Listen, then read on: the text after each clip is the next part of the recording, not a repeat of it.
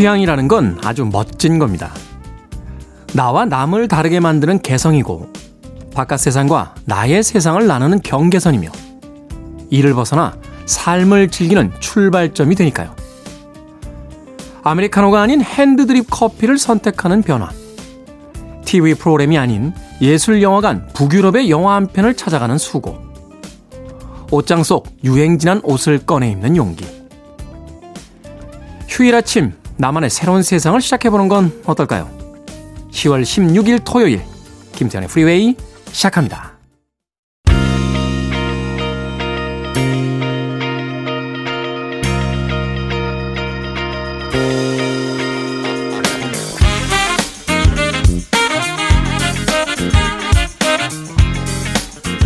빌보드 키드의 아침 선택 김태훈의 프리웨이 저는 클테짜 쓰는 테디 김태훈입니다.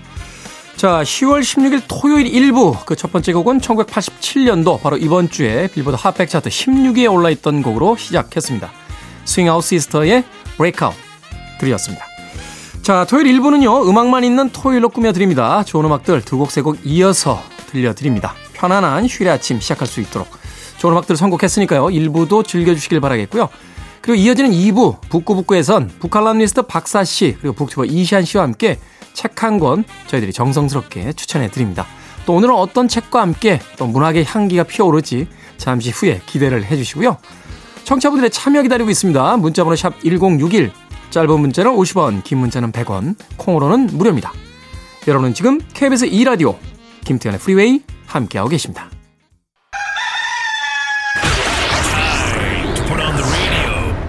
김태훈의 프리웨이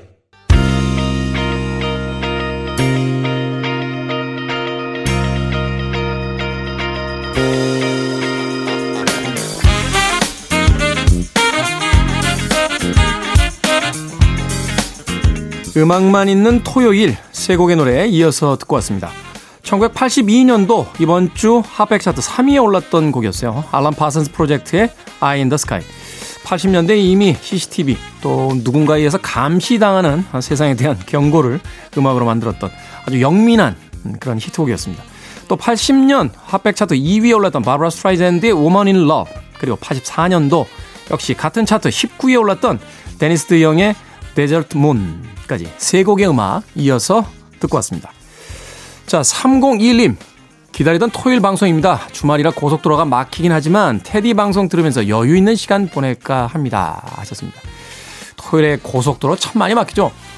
저도 이제 바다를 좋아해서 어, 쉬는 토요일이 되면 아침 일찍 차를 끌고 동해에 가곤 했는데 그 아침 시간에 30분 차이가 참 미묘한 것 같아요.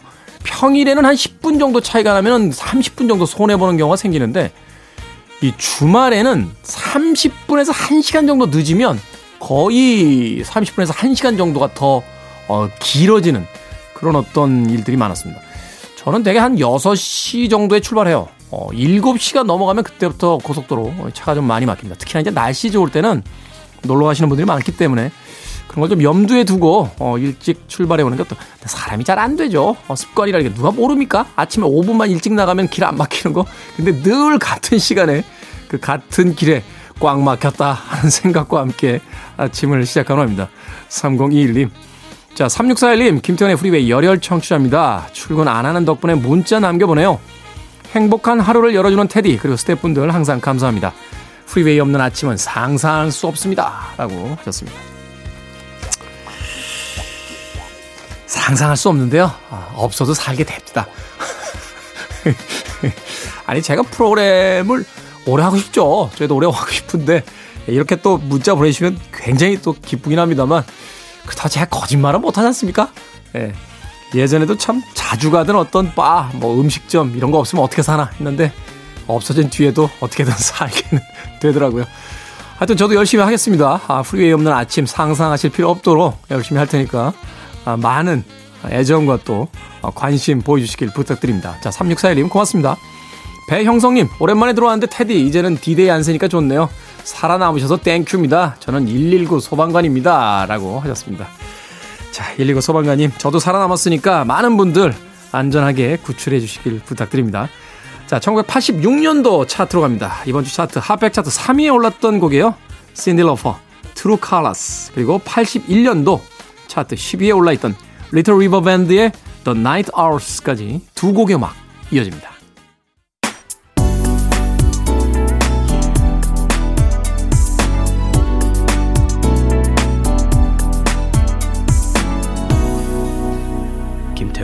Freeway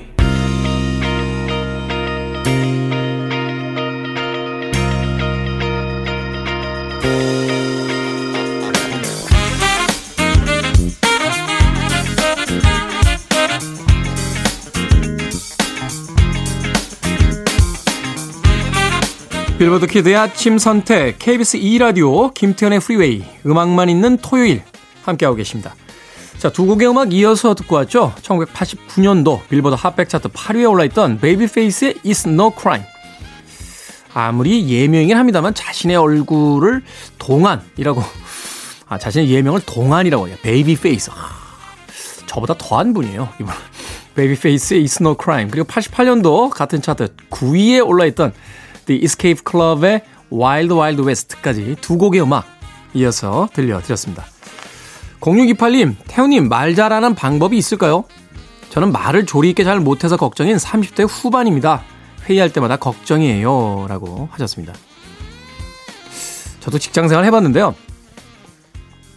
제 짧은 직장 생활을 경험 삼아서 이야기해드리면 그냥 일을 더 잘하려고 열심히 노력하시는 게 낫습니다. 어, 일을 잘하면요. 회의 시간에 뭐 그렇게 많은 이야기를 할 필요가 없습니다. 그냥 자신이 한 일 이야기만 딱 하면, 아, 그래? 음, 됐어. 라고 대부분 대답이 돌아옵니다. 아, 회의 시간에 이 말 화려한 사람들, 뭐 다 그런 건 아닙니다만, 음, 그런 분들 중에 회의만 잘하시는 분들 있어요. 회의만. 예. 저도 회사 다닐 때 한 명 있었어요. 저희 회사에. 회의에서는 황제예요. 사장님이 그렇게 이뻐하셨습니다.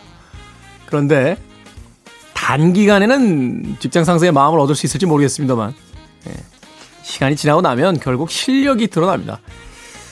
어, 안 되는 말 어, 억지로 지금 30대 후반에 잘하시려는 노력보다는 일에 더 신경을 많이 쓰시는 게 훨씬 좋습니다.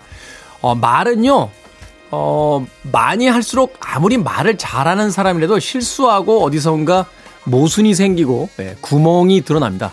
말은 간략하게만 하시면 돼요. 어, 이번 주에는 어떤 업무를 했고요. 다음 주에는 어떤 업무를 할 예정입니다. 이 업무를 한 이유는 이러저러 합니다. 하고 그냥 단순하게. 대신 이제 태도가 중요하겠죠. 뭐, 좋은 이야기를 할 때는, 남을 칭찬할 때는 충분히 미모, 미소를 머금어 준다든지, 혹은 자신의 실수를 이야기할 때는 정말 정직하게 어떤 그 표정으로서 보여준다든지. 그게 더 중요하죠. 말재주는 별거 아니에요. 네. 저말 잘한다고요? 네. 2시간 방송하면서 말을 몇 번 더듬고 몇 번 실수한지 아십니까? 네. 왜 그러냐면 말을 많이 해서 그래요.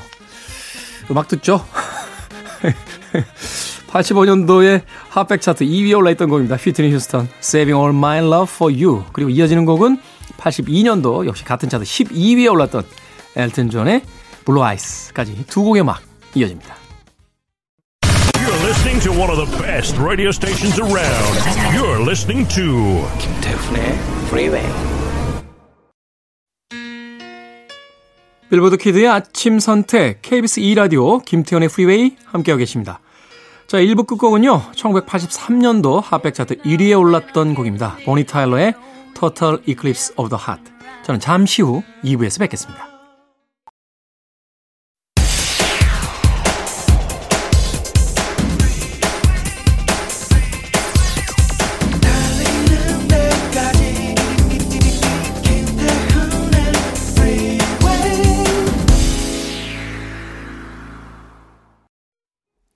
조지 벤슨의 감미로운 음악이었죠. This Masquerade. 김태훈의 프리웨이 10월 16일 토요일 2부 첫 번째 곡으로 들려드렸습니다. 자, 예고해드린 대로요. 2부에서는 책을 읽어보는 시간을 가져봅니다. 북구북구 북튜버 이시안 씨, 북칼럼니스트 박사 씨와 함께 잠시 후에 돌아옵니다. I want it, I need it, I'm desperate for it. Okay, let's do it. 임백천의 프리웨이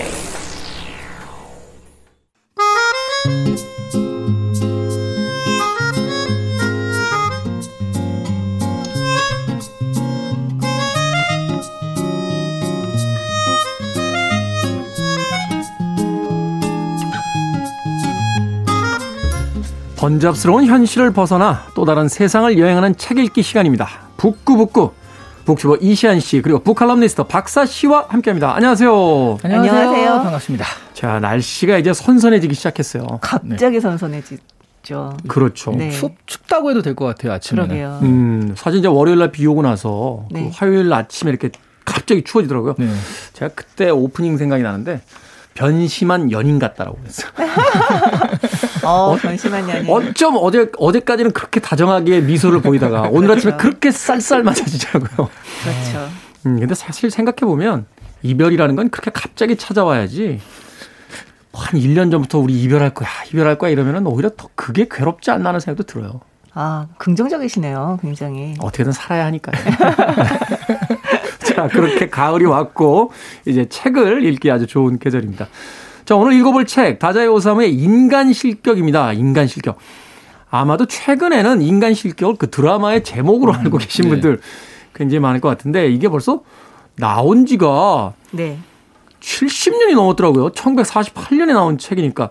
아마 일본 문학 관심 있으신 분들이라고 한다라면 가장 중요한 작가로 이제 꼽을 때 다자이 오사무 네, 인간 실격 그 대표작으로서 이제 이야기하게 되는데 자 다자이 오사무가 일단 어떤 작가인지부터 어, 이해를 한 뒤에 작품 속으로 들어가 보도록 하겠습니다. 네, 네. 이 다자이 오사무는 1909년에 태어나서요. 1948년에 돌아가신 작가고요. 네. 이 인간 실격이라는 우리가 오늘 이제 읽을 소설에서도 이 주인공의 아버지가 꽤 높은 고위직으로 나오는데요. 이 다자의 오사무의 아버지도 상당한 지위에 있었다고 합니다. 네. 귀족원 의원까지, 의원까지 역임을 했다고 해요. 그리고 형제 자매가 한 10명? 정도 있었는데 이 어머니는 좀 병약한 편이라서 유모선에서 자랐다고 합니다. 음. 그런데 아버지가 14살 때 이제 돌아가시게 돼요. 14살 때. 네, 네. 학교 다닐 때는 공부도 뭐 잘했고, 뭐 어렸을 때는 뭐부터 이제 글을 썼고요. 동인지도 되게 다양하게 또 펴내기도 했고요. 네. 네, 고등학교 때는 좌익운동에도 참여를 하고 여러모로 이제 인싸 같은 느낌이지만 사실은 굉장히 아웃사이더의 이제 마인드를 가지고 있는 그런 분이시죠. 전혀 그 어떤 보편적 인간 사회에 그 어울리질 못하고 혼자 그렇죠. 막 칩거하고. 네, 맞아요. 어, 그랬죠. 네, 이 다자의 오사무는 여러 번의 자살 시도로 또 유명합니다. 네. 이첫 자살 시도는 스무 살 때였다고 하고요.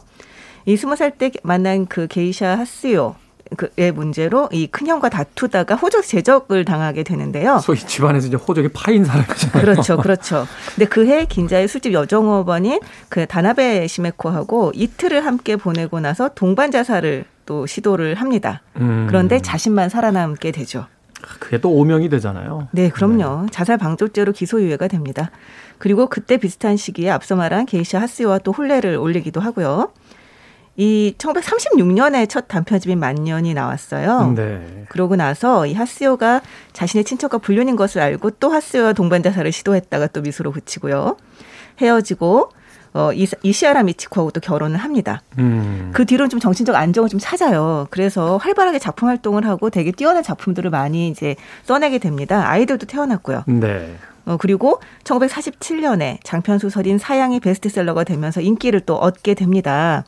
여기까지 보면 탄탄대로인 것 같지만 다음 해인 1948년에 연인인 야마자키 도미하고 동반 자살을 하게 되고요. 그때는 네 살아 돌아오지 못하신 몸이 됐죠. 음. 그리고 이 인간 실격 오늘 볼 이 책은 그가 죽은 후에 발간이 되게 됩니다. 유작이죠? 네네. 이 그가 죽기 직전에 또 쓴 소설이 있어요. 이 단편 소설인데 제목이 앵두인데요. 네. 그 이후에 그의 친구들이 그의 기를 앵두기라고 이름을 지었고요. 매년 독자들이 그를 애도하는 행사로 지금까지 이어져 오고 있습니다.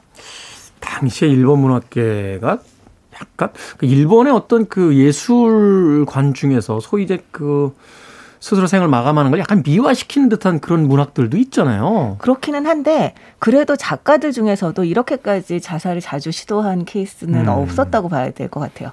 그래서 완전 진짜 말 그대로 음울하고 정말 병약하고 이제 그런 허무하고 거의 대표 주자로 이제 다사이 오사무가 자리를 잡고 있는 거죠. 그렇죠. 사실 뭐 네. 뭐 가와바타 야스나리도 그랬고 뭐 다자이 오사무도 그랬습니다만 그 이후에 이제 제작 클래스들로 이제 분류는 뭐 다나카 히데미스 같은 인물들도 그 다자이 오삼의 묘지 앞에서 막 그 생을 마감하고 막 네, 이런 이런 네. 행동들을 막 벌였으니까 네. 사실 일본 문학의 어떤 그 가장 어두운 부분을 이제 집필했고 그 시대를 살아간 인물이다 이렇게 또 볼 수 있을 것 네, 같네요. 네, 네. 자 다자의 오사무 인간 실격 그의 대표작이자 이제 유작이라고 이야기할 수 있는 작품 중에 하나인데 줄거리를 좀 정리를 해주시죠. 근데 지금 우리 박사 씨가 그걸 해주셨잖아요. 다자이 오사무의 생애를 얘기해 주셨잖아요. 네. 그게 거의 줄거리랑 비슷하다고 보시면 됩니다. 아, 끝난 겁니까? 어, 끝난, 끝난 건 거예요? 아닌데 네. 거의 뭐 어, 이게 이 사람 얘기야 아니면 이 소설이야 하는 식으로 굉장히 겹치는 부분이 너무 많아요. 소위 이제 자전적 소설이라고 하는 네. 그 자전적 소설이라고 보기는 어렵고요. 오히려 사소설 정도? 그러니까 이제. 내용적으로는 음. 사실은 차이가 좀 많이 있는데 네. 이 다자의 오사무의 자신의 삶이 많이 반영이 돼 있기도 하고 자신의 그 철학을 되게 많이 이제 설파를 하고 있기 때문에 뭐 사소설 정도로 보면 될것 음. 같아요. 최근에 어떤 현대문학 의 어떤 흐름 자체가 사소설이 굉장히 좀 강세인 그런 서사보다는 이제 사소설 쪽으로 많이 가는데 그런 어떤. 예, 네. 원류라고 또 볼 수 있는 작품이군요. 어, 일단 처음 이 문장이 정말 유명한데요. 부끄럼 많은 생애를 보냈습니다. 저는 인간의 삶이라는 것을 도무지 이해할 수 없습니다. 이게 이제 첫 번째 시작하는 문장 중에서 굉장히 유명한 뭐탑 10 안에 드는 소설이라고 할 수도 있을 것 같은데 그 우, 우울하면서도 네. 일본 문학이 참 그 첫 문장에 강한 것 같아요. 그냥 후크가 딱 걸리죠. 설국의 그 유명한 뭐 국경을 향해 난그 네. 터널을 지나자 뭐 눈의 왕국이 펼쳤다 이런 어떤 첫 문장이나 낮지만 소- 소새끼였나요? 그 나는 고양이로 소리다에서 예, 등장하는 그 첫 문장이나 참 이 첫 문장들이 강한 어떤 그 네. 어? 집착이 있는 것 같다는 또 생각을 해보게 되는데 근데 결국 이 줄거리가 인간의 삶을 이해할 수 없었던 아이가 계속 이제 부끄럼 많은 생애를 보내는 이야기거든요. 음. 그 어려서부터 인간들을 그 정확히는 사회적 가면을 쓰고 움직이는 인간들을 이해할 수가 없었던 요조라는 사람에 대한 이야기예요. 네. 이 요조는 누구보다 순수한 것을 갈망을 했었는데, 근데 이제 사회를 알아갈수록 인간 세상의 부조리함, 위선 이런 것들을 보면서 동화될 수가 없는 거죠. 그래서 음. 그런 부분에선 어 여기 편입할 수가 없으니까 자기 나름대로 위선의 가면을 썼는데 그것이 익사를 부리는 거예요. 그래서 익사를 부려서 인간 세상에 편입하고자 노력을 합니다. 하지만 뭐 사회가 그렇게 만만하진 않아서요. 일단 이 요조가 잘생긴 얼굴이에요. 네. 그리고 이제 병약하고 그러니까 뭔가 고독감 이런 것 때문에 여자들한테 연민을 끌어내는 분위기를 가졌거든요. 네. 그래서 이 요조에게는 늘 여성들이 끊이지가 않습니다. 그 부분이 이제 자전적이라고 이야기를 드렸던 부분인데. 아니 네. 보통 이 예술적 자, 자서전이라고 얘기를 하거든요. 음. 근데 예술이 아니고 여성 편력적 자서전. 자서전인 네. 건가요? 예.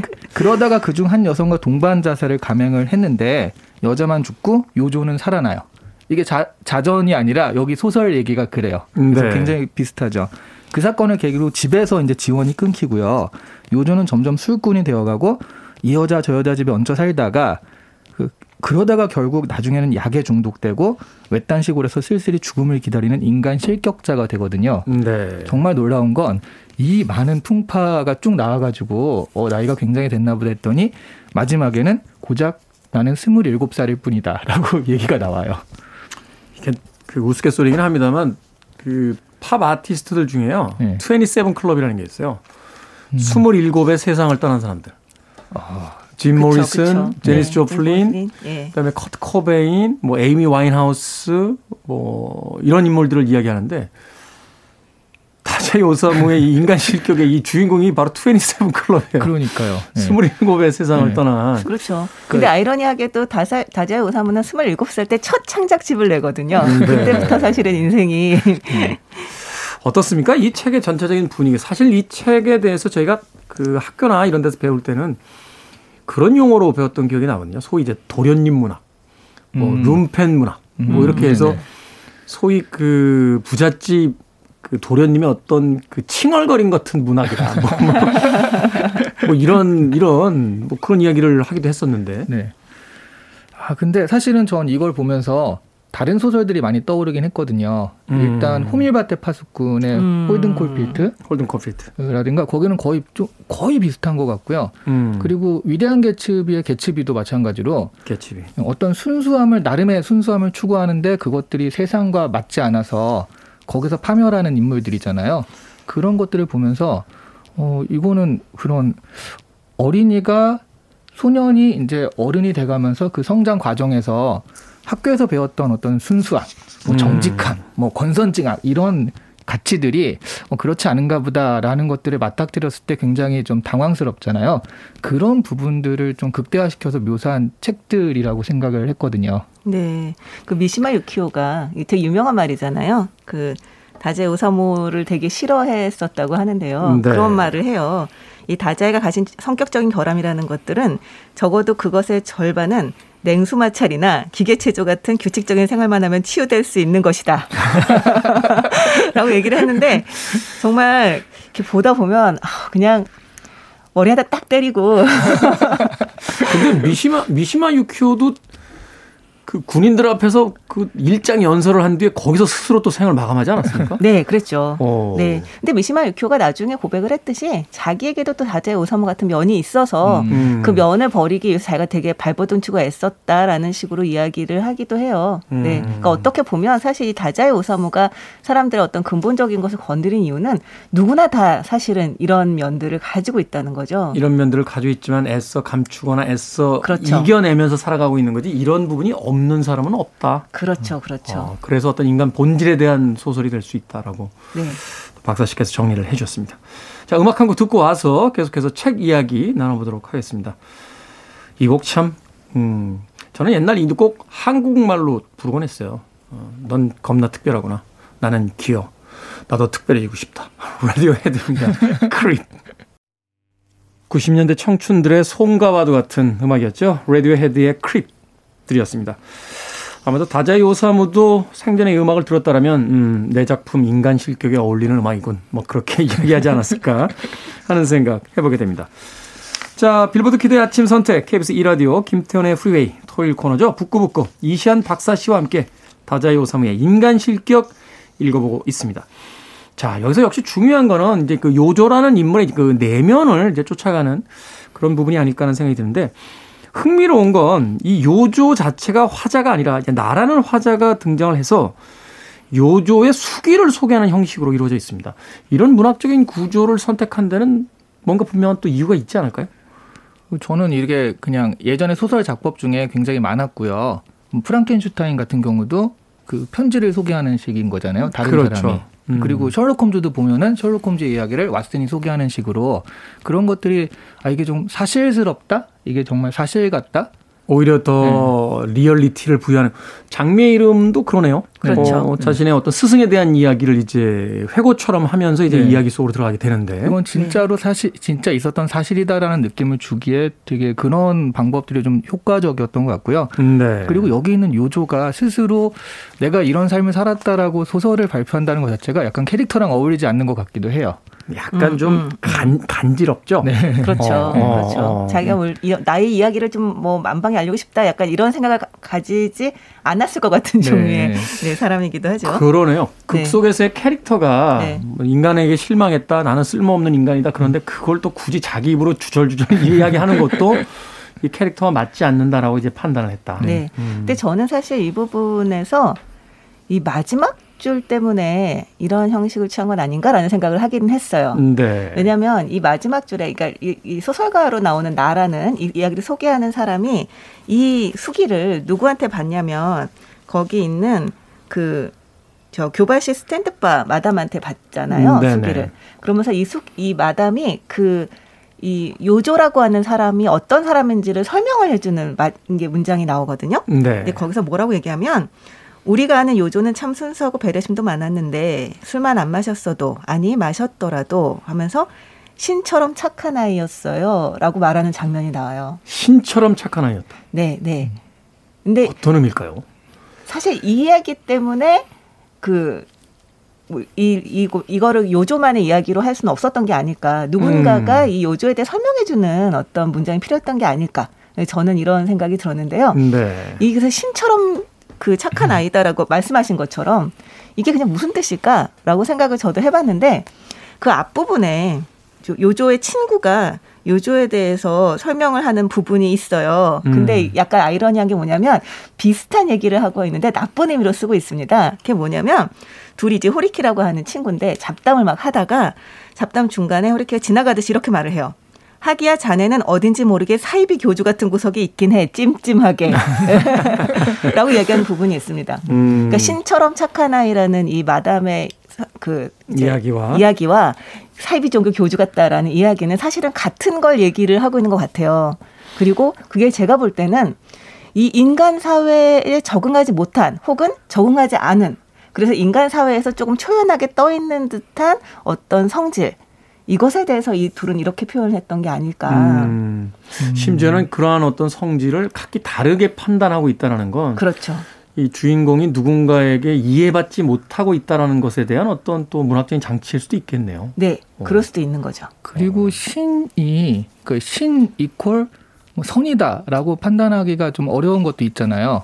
그 어떤 면에서는 신은 정말 이 세계의 밸런스를 맞춘다라는 개념이라서 어떤 사람한테는 가령 뭐 주식에서 큰 돈을 벌었다. 이 사람은 뭐 신에게 기도했더니 나한테 이런 선을 베풀어 주셨다라고 하지만 주식이라는 건 제로섬 게임이기 때문에 누군가 잃는 사람이 있잖아요. 이 사람한테는 또 그러면 악이 될 수 있으니까. 저한테 왜 그러시는 걸까요? 아 죄송합니다.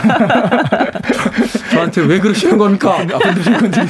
신에게 물어봐야 될 것 같은데요? 그러니까 신이라는 것이 선과 악이라는 우리의 기준으로 판단하기에는 이 밸런스를 맞춘다 하면선 그렇지 않은 면이 있거든요. 음. 그래서, 그래서 선과 악을 좀 초월한 의미도 있지 않나 하는 생각이 좀 들기도 하네요. 네. 결국은 이제 땅에 두 발을 다 붙이지 못한 한 인간에 대한 이야기를 그런 식으로 이제 표현을 하고 있다. 네, 네.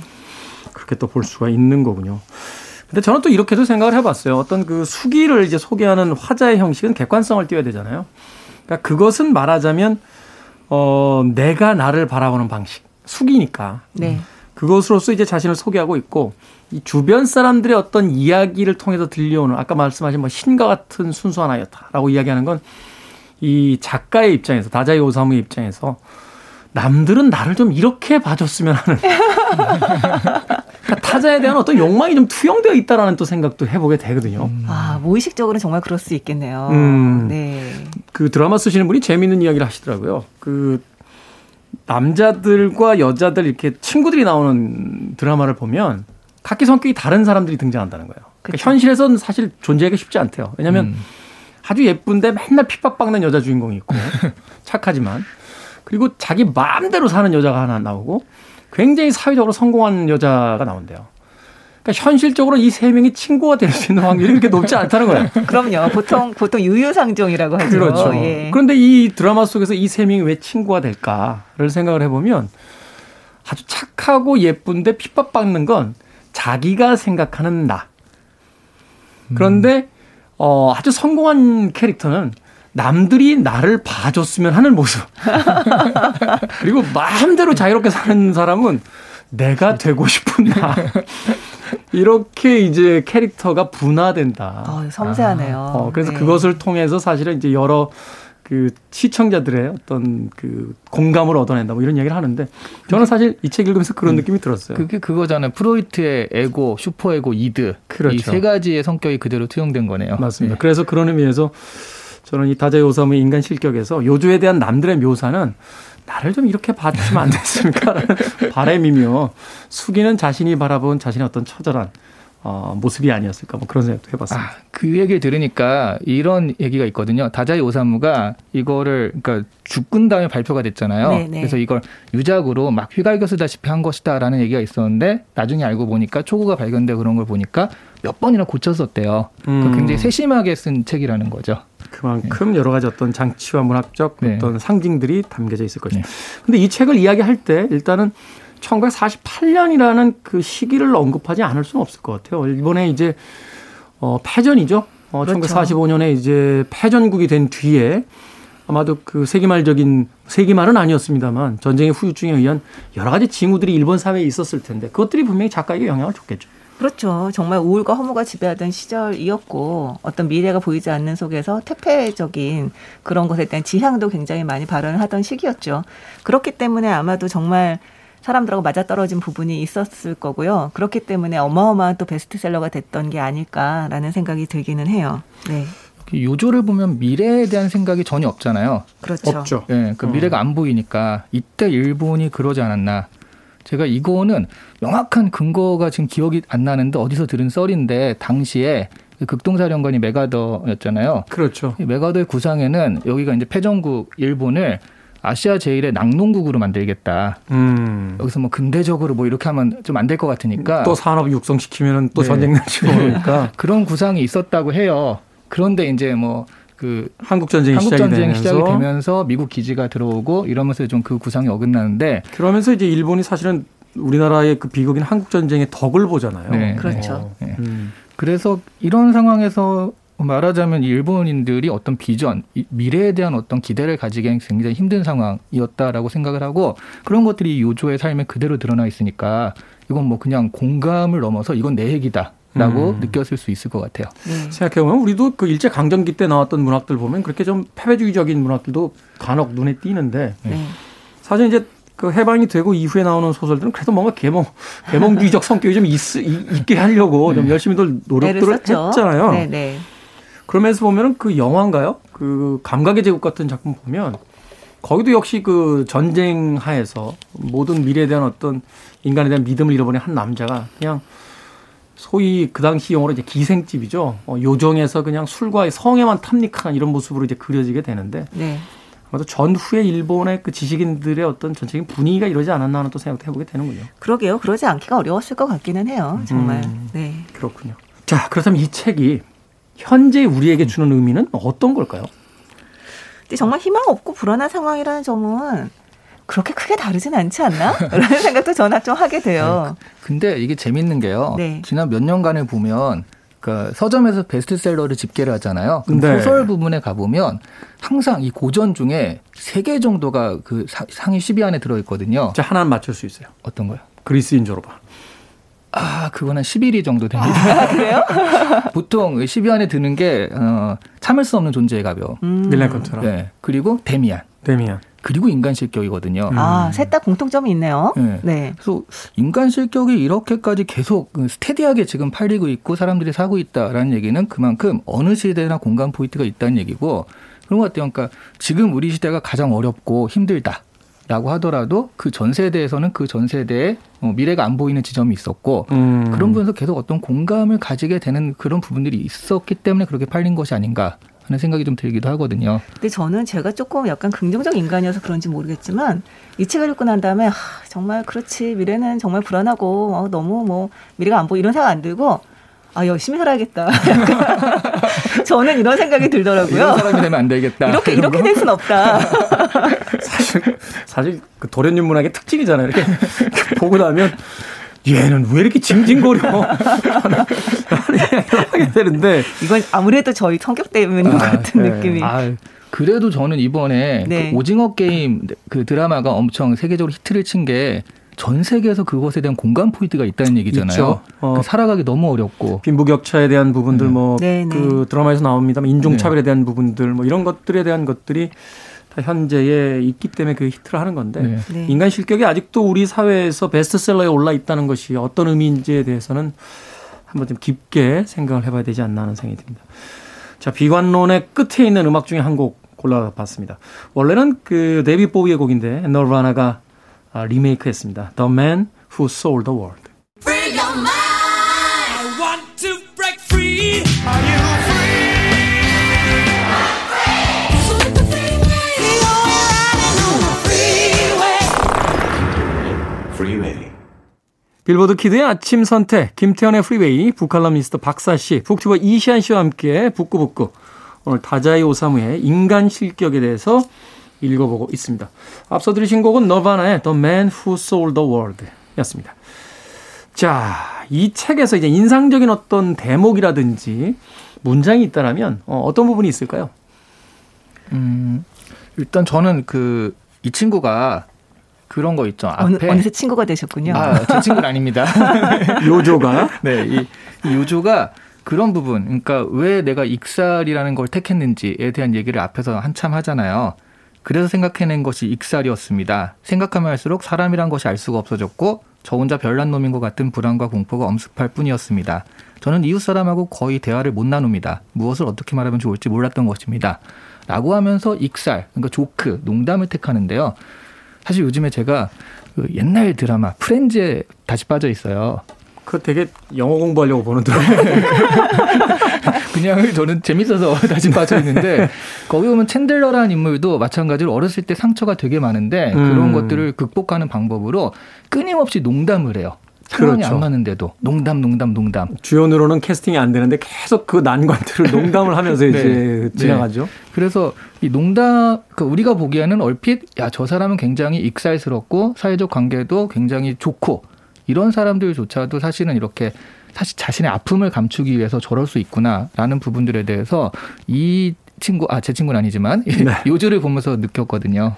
사실 익살이라는 단어가 등장했을 때 제 머릿속에 제일 먼저 떠오르는 게 이제 서커스단의 삐에로 같은 거잖아요. 음, 그렇죠. 사람들 앞에서 익살을 부리는데 그의 웃는 화장 뒤에는 항상 우는 얼굴이 이제 숨겨져 있다라고 하는 그것인데 아마도 그런 어, 사람들 앞에서 자신의 슬픔을 숨긴 채 그들과 어울리기 위해서 지어 보이는 자신의 표정이나 말을 이 작가는 익살이라고 이제 표현을 했던 거군요. 어. 네.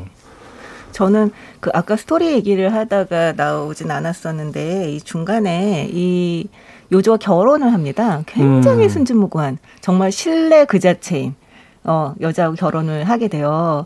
그러면서 너무 그 여자가 자기를 신뢰해주기 때문에 그 안에서 굉장히 어떤 행복을 느끼게 되거든요. 네. 자기의 불안정함과 불안 이런 것들이 되게 대칭적인 자리에 있는 거죠. 그런데 그 여자가 그 신뢰 때문에 어, 그 여기 이 책의 표현에 따르면 더럽혀지는 어떤 현장을 보게 됩니다. 음. 그렇게 되면서 계속 이 사람이 거의 부르짖다시피 과연 순진무구한 신뢰심은 죄의 죄의 원천이나이까 라면서 신에게 거의 부- 묻듯이 이제 부르짖는 장면이 나와요. 네. 저는 이 장면이 굉장히 그러니까 마음을 좀 움직이더라고요. 음. 그러니까 이 사람이 어떻게 보면 이 자기의 이 불안정한 삶에서 살, 불안한 삶에서 가장 최후의 보루처럼 여겼던 그런 어떤 순진무구함, 그 음. 천진난만한 신뢰 신뢰감 이런 것들이 그것 때문에 그것 때문에 죄가 일어나는 장면들을 보았을 때의 어떤 그 절망감 같은 것들이 저는 굉장히 좀 마음을 울리는 면이 있었어요. 말하자면 이제 마지막 ip새가 바람에 떨어져 버린다거나 혹은 그토록 순결하다고 생각했던 초등학교 때의 선생님이 화장실 가는 장면 목, 목격했다거나 이제 이러면서 이제 순수성이 훼손되고 이제 그 세상이 온통 더럽게 느껴지기 시작하는 그런 단계가 오는 거죠. 어, 네. 정말 생각지도 못한 비유가 나왔습니다. 네, 그 정도였다면 좋았을 텐데. 네, 어쨌든 그 굉장히 치명타를 이 사람의 삶에 치명타를 준 거는 맞는 맞거든요. 음, 그리고 나서 저, 어떤 근데 저는 그게 굉장히 마음을 울리긴 했는데 끝까지 가장 마지막으로 이제 남는 문장이 뭐냐라고 묻는다면 이 마지막에 했던 말인 것 같아요. 그저 모든 것은 지나갑니다. 제가 이제껏 아비규환으로 살아온 소위 인간 세계에서 오직 한 가지 진리처럼 여겨졌던 것은 그것뿐이었습니다. 그저 모든 것은 지나갑니다.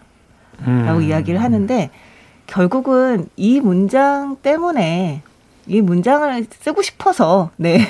이 이것을 앞에 그 장광설들이 네, 펼쳐졌다. 펼쳐진 게 아닐까. 네. 음. 저는 그 생각이 들었어요. 결국 모든 것은 지나가고 우리가 지금 중요하다고 여기고 있는 이 모든 것들은 결코 중요하지 않은 하찮은 것들일 뿐이다. 변하지 않는 진실은 시간이 흘러간다는 것 뿐이다. 뭐 이렇게 이제 작가가 아, 이야기하고 있다라고 말씀을 해 주셨습니다. 자, 이 질문 한번 드려볼게요. 어, 요조는 이제 스스로를 인간 실격이다라고 인간으로서 자신은 이제 살아갈 수 없다라고 선, 선고하잖아요. 두 분은 동의하세요? 그 어. 요조의 선고에? 어, 저는 인간은 합격인데요. 사회적으로 실격이다. 사회 실격. 사회적 사회성 없는 네, 그러니까 음. 이 사회가 인간적이지 않은 거죠. 인간적인 사람을 받아들일 만큼 이 사회가 녹록치 않은 거고요. 그 자기 스스로 인간성을 좀 제거해야지 이 사회에서 살아남을 수 있는 그 오징어 게임에서 마지막에 살아남는 사람들처럼 그래야지 그래야지 살아남을 수 있기 때문에 뭐 이 사람은 인간 실격이라 하지만 제가 보기에는 사회 실격인 거고 인간으로서는 오히려 바람직한 면이 있는 것이 아닌가 하는 생각이 들어요. 네. 정말로 이 소설을 보다 보면 인간이란 누군가, 인간이란 어떤 존재인가, 인간적이라는 건 어떤 것인가, 이걸 정말 많이 생각을 하게 돼요. 말씀하신 것처럼 비인간적이어야 사회에 적응할 수 있다라고 한다면, 그럼 도대체 인간이 만든 사회라는 거는 어떤, 어떤 존재인가, 이런 생각을 좀 하게 된다는 거죠. 그래서- 사실 저도 그 생각을 해봤는데 네, 네. 이게 생태계가 그 포식자가 있고 이게 잡아먹히는 동물들이 있잖아요. 근데 네. 인간은 최상위 포식자라서 이걸 놔두면 너무 커지니까 서로 인간끼리 예, 경쟁하고 천적이 없기 예, 때문에. 잡아먹게 만드는 인간의 천적은 인간이라는 예, 거죠. 그래서 네. 서로 이제 조절을 하는 것은 아닌가 하는 생각까지 좀 했어요. 극히 설국열차다운 세계관이네요. 네. 기차 안에 사람들 그러네요. 숫자를 개체 수를 조정해야 되만 하긴 예전에 오래된 농담도 떠오르네요. 그 식인종 추장이 문명 사회에 이렇게 여행을 왔는데 기자들이 물었다는 거죠. 왜 이렇게 사람을 잡아먹습니까? 사람이 어떻게 사람을 잡아먹습니까? 라고 했더니 우리는 배고플 때만 잡아먹는데 니들은 배도 안 고픈데 왜 이렇게 많은 사람을 죽이냐? 하고 이야기했다는 그 웃지 못할 농담 같은 것들 결국 그가 스스로에게 인간 실격이라고 내린 것은 자조적이면서 또 다름을 인정하지 않는 저 바깥의 어떤 약육강식 같은 사회에 대한 음, 일종의 항복선언 같은 것들이 아니었나.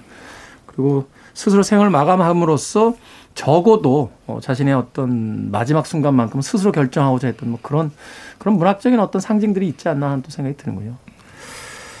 우울해졌습니다. 이 책 누가 누가 골라 이걸 토요일 아침에 이런 책을 해야 됩니까 우리가? 본인이 고르셨어요. 그랬던 것 같아요. 네. 아니, 그런다고 또 방송하고 있는 DJ한테 바깥에서 우리 이소연 작가는 손가락질을 합니까? 청취자 여러분들께 사죄의 말씀 드리겠습니다. 한 줄 추천사로 마무리하죠. 그래도 문학성 상에 있어서 네. 뛰어난 작품이고 또 일본 문학을 시작할 때 어, 반드시 읽어야 될 그 첫 번째 책으로서 이제 거론이 되는 책이니까. 저는 이걸 우울할 때 읽으면 좋을 것 같아요. 음, 역설적으로. 네, 기분이 좋을 때 읽으면 이거 다운 시키는데 우울할 때 읽으면 바닥을 치게 치고 만드나요? 올라갈 수 있게 만들거든요. 오. 갑자기 조용필 씨 노래 가사 생각났어요. 어떤 거? 나보다 더 불행히 살다간 고우도 있었거든요. 아, 요조를 보면서 힘을 낼 수 있다. 네. 그렇군요. 네.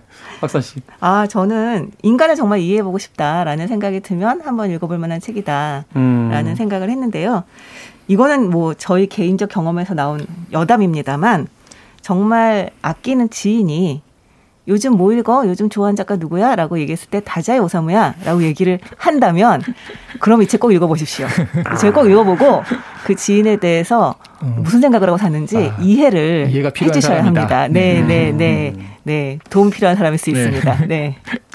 사실 다자의 오사무의 인간 실격 읽어 이거는 예전에 대학 다닐 때 폼 잡을 때 쓰던 아, 그럼 대학생은 제외. 아, 어, 나는 문학 소년이야 이러면서 이제 어 무슨 책이야? 다자의 오사무 인간 실격. 아, 이런 거 이런 거 얘기 많이 해본 목소리인데요. 제목에 반은 먹어주는 것 같아요. 이거는 인간 실격. 토요일 아침에는 부적절했다는 거. 제가 다시 한번 사과의 말씀. 잠깐만요. 근데 저희 다음 책도 잠깐만요. 이 토요일 아침에는 좀 부적절할 수도 있겠는데요.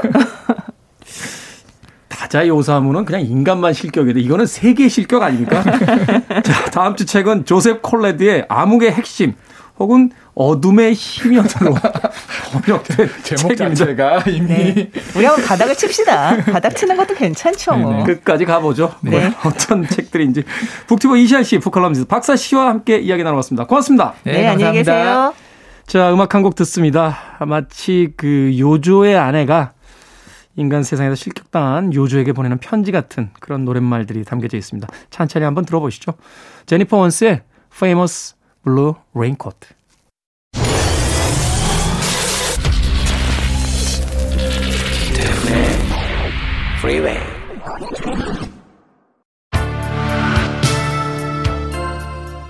KBS 2라디오 김태훈의 프리웨이 오늘 방송 여기까지입니다. 오늘 끝곡은 마돈나의 음악 준비했습니다. Live to Tell. 저는 내일 아침 7시에 돌아옵니다. 고맙습니다.